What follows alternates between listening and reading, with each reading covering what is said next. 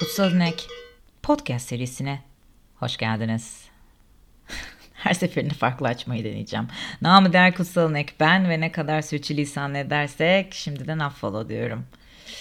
Evet geçen podcast'in sonunda kök çakra diye bahsetmiştim. Yani pıs diye arkadan gene geldi. Kök çakra diye bahsetmiştim. Yani nefsi emmare olarak da düşünebilirsiniz. E, bu mertebeler yollar aslında işin komik tarafı Sanskrit metinlerde bulabileceğiniz hiçbir yerde e, bu enerji merkezlerinin asıl yerinin e, yazdığını göremezsiniz. Sadece yabancı yayınlarda vardır. Çünkü Batı toplumu elinde tutacak bir şey ister. Yerleri belirlemek ister. E, kesit çözüm ister ve çabuk çözüm ister. Halbuki doğu veya e, öbür taraftaki mistik bilimler, e, ezoterizm diyelim e, böyle değildir aslında. O yüzden hep diyoruz dervişler boşu boşuna yola çıkmadılar, boşu boşuna çöllerde kaybolmadılar. Ve yola çıkarken elde bulunması gereken en büyük farkındalığın aslında ölüm ve doğum olduğundan hep bahsetmişler. Hep bahsedilmiş hakikaten ölüm olgusu ve e, meşhur hani söylenilen yaşarken ölmek yani ana rahminden bir kere doğmak Mevlana'nın bahsettiği ve ardından hayatta tekrardan doğmak bir ölüşten aslında bahsediyoruz burada. Bir soyunuştan ve hayat içerisinde bir çıplak kalıştan bahsediyoruz. Hepimiz zaman zaman böyle anlar yaşamışızdır. Ee, eğer tabii ki de içselleştirebildiysek o anları yaşamın önünde o kadar savunmasız kalmışsındır ki kendini o kadar savunmasız hissedersin ki çırılçıplaksındır aslında. Yani anadan yürüyen olarak her yerde duruyor gibi hissedersin. E, o noktadan sonra kendini ne şekilde ve nasıl toparladığın ve hangi yöne saptığındır belki önemli olan. Ve ilk önce bütün bedenin ölümünden önce ölümü kabul eden ölmeden ölür ise benliğinin hakikatini idrak eder ise böylece ezeli bedenine kavuşmuş olur diye bahseder eskiler. E, Eflatun'un söylediği e, tatlış böyle kısımlardan bir tane vardır. Felsefe yani hikmet sevgisi diye e, aslında so, hani diye tanımlar. Hikmet sevgisi anlamına gelir. Gizine akıl erdirilemeyen e, bir şekilde aslında kişinin kendisini ölüme hazırlamasıdır diye bahsedilir. E, tabii ki de bir çakralar 101 veya çakralar workshopuna gittiğinizde size asla ölümden bahsedilmez.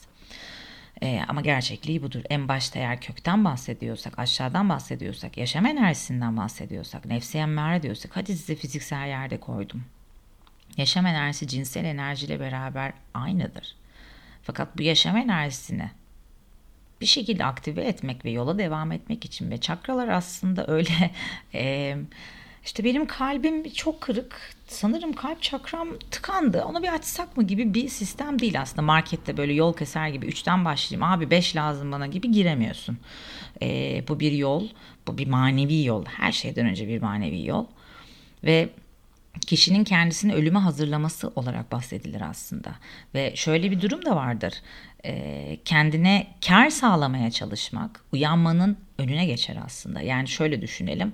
Şimdi biz modern hayat içerisinde hani bir sürü eğitimler vesaireler hani hep eğitimlerin sonunda bir vaat var ya işte bilmem ne saat işte 3 bilmem ne şu kadar sonra şu olacaksınız şu kadar şöyle olacak böyle olacaksınız şöyle yaratıcılığın gelişecek böyle bilmem ne olacak gibi bir durum oluyor ya. Aslında asıl bir yola anlamaya, hakikat yoluna benzettiğim bir yola girmek için aslında kendine kar sağlamaya çalışmadan yola çıkman gerekiyor. Yani sonunda bir vaati kovalamadan aslında. İşte ben aydınlanırsam, ben böyle olursa şundan kurtulacağım, bilmem neden kurtulacağım, panik atağımdan kurtulacağım. Ha şöyle bir şey var. Bunlarla yola başlayıp fakat yolda karşılaştığı gerek hocalar gerek insanlar tarafından veya kendi farkındasızlığı tarafından o tarafa gidemeyen de var. Şimdi şöyle bir ayrım da var. Tabii ki de demiyoruz ki bunlara kimse gitmesin, etmesin. Fakat bilerek gitmek, anlamaya çalışmak ve öğrendiğin şeyleri sorgulamak. Bir hocaya gidiyorsun diye, bir öğretmene gittin diye o senden üstün anlamına gelmiyor. İnsanların, eğitimlerine katıldığınız insanların özgeçmişlerini araştırın. Fakat bununla beraber normal hayatta insanlara nasıl davrandıklarını gözlemleyin. En büyük ip ucunuz olsun birisinden bir şey öğrenebilir miyim derken. Eğer normal hayatta affedersiniz ama bok gibi davranıyorsa insanlara o kişi de istediği kadar meditasyonu öğrensin. Hiçbir anlam ifade etmiyor aslında. Çakralara döndüğümüzde şöyle düşünebilirsiniz.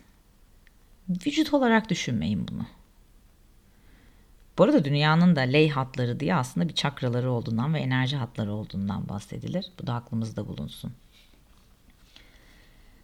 Enerji hatları bu arada enerji hatları evet fakat çakra dediğimiz sistem bu enerji hatlarının komplesinin tümü ve manevi bir yol olmadan entegre etmeniz mümkün değil. Ve bunu gözünüzde aslında görmek adına bir gözlerinizi kapayabilir. Kocaman, ucu bucağı olmayan bir okyanus düşünebilirsiniz. Ve 7 tane, 3 tane birçok öğreti de farklı olarak geçiyor. Kimsenin öğretisini yargılayacak pozisyonda değiliz tabii ki de. Diyelim ki bu seferlik 7 adet olsun. 7 tane zirve gördüğünüzü düşünün denizin üzerinde dağlar olarak. 7 tane zirve var. Bu zirvelerin dağ gibi gördüklerinizin asıl görüntüsü aslında içte. Hani Titanic'i batıran gibi aslında içte.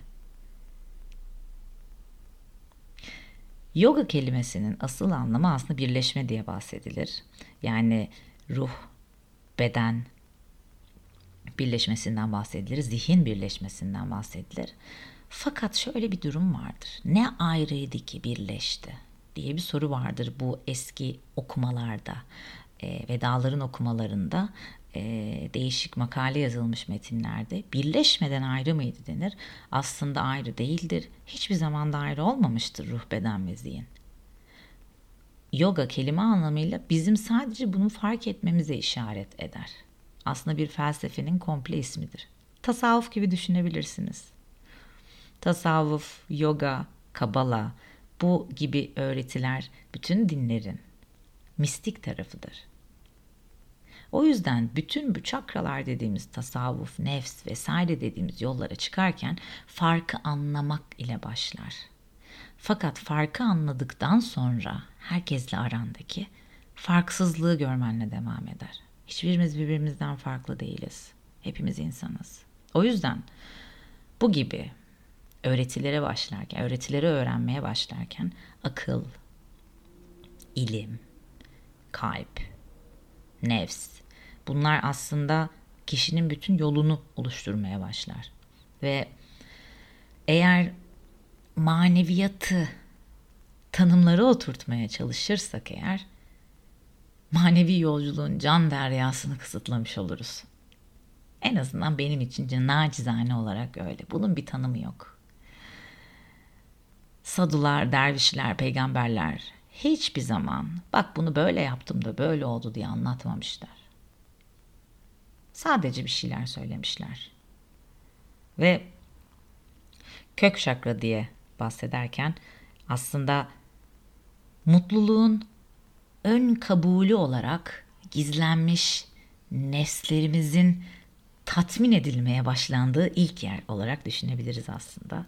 E, nefslerimizin tatmini genelde hep mutluluk gibi gözükür bizde ya. Kök çakra e, Sanskrit olarak mulahadra olarak geçer. E, aslında kendini kabul etmeye başladığın nokta olarak bahsedilir. Kendi içinde, kendi yolculuğunda. Hırs vakti daraltır. O yüzden genelde hep böyle bir yukarı çıkarken bir hırsı törpülemeye başlayarak aslında e, devam etmek gerekir. E, kök çakranın yani ilk ilk stepin diyelim nefsi emmarenin aslında koşullarından biri hırsın vakti daralttığını anlayabilmek. Vakti nasıl daraltıyor? Ömrünü daraltmak değil ama vaktinden çalıyorsun. Ve çürütmeye başlıyor o zaman. O yüzden nefsi emmare veya kök çakra veya eğer bir yolculuğa başlayacaksanız eğer varsa o İlk durak rüyadır diye bahsedilir. Bu rüya hırs, dünevi, şehvet, gazap, küfür, kötü söz, cehalet. Her şeyi düşünebilirsiniz. Fakat önemli noktalardan bir tanesi aslında kafir kelimesinde yatar. Kafir kelimesi kendi öz anlamına baktığımızda çoğumuz ee, Müslüman olmayana kafir dendiğini e, düşünür.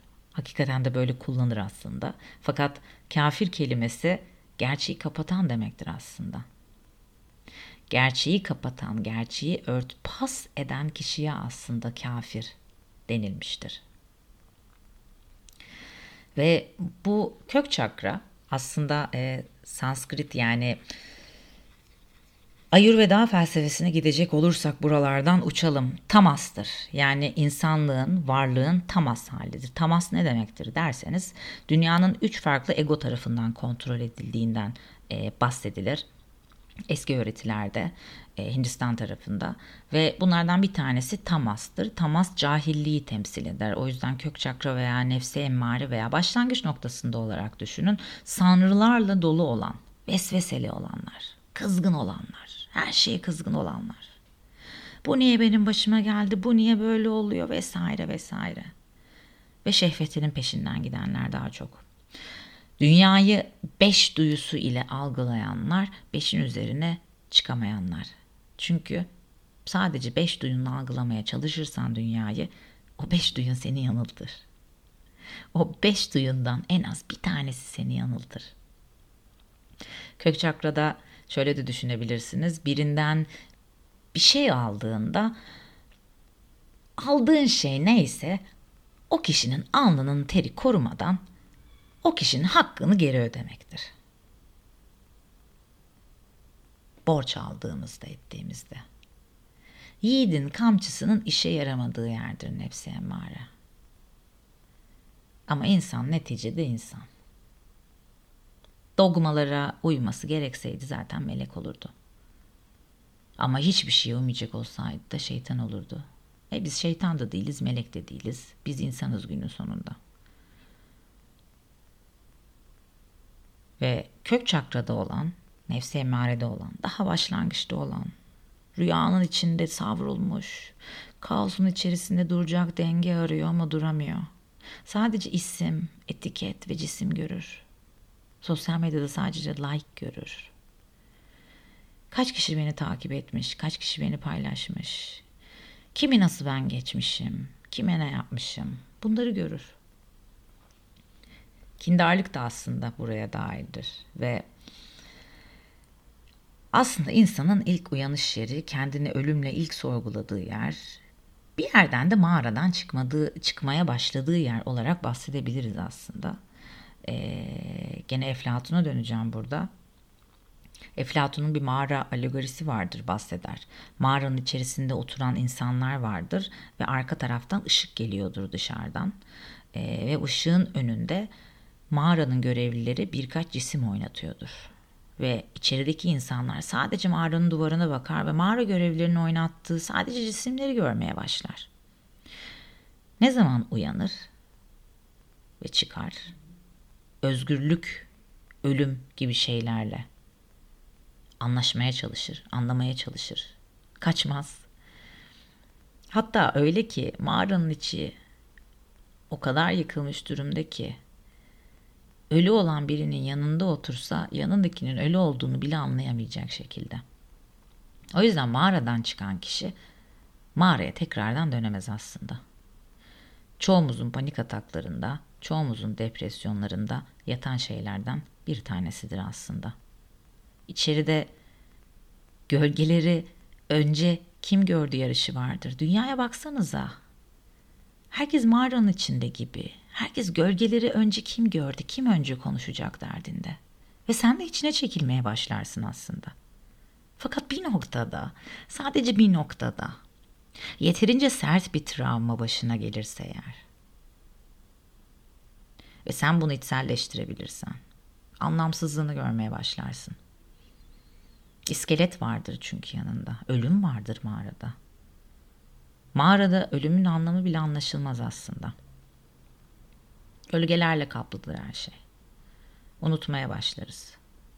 O yüzden unutmamak ve doğduğumuz gibi öleceğimizi de en başta bilmek aslında kök çakranın yani nefs emmarenin ilk ve ilk kuralıdır. Nefes falan yok, hareket yok, twist dönme hareketleri yapmayacağız arkadaşlar. Bu seferlik de bu kadar olsun. Bir sonrakinde yukarı yukarı devam ediyoruz. Hadi bakalım. Görüşmek üzere.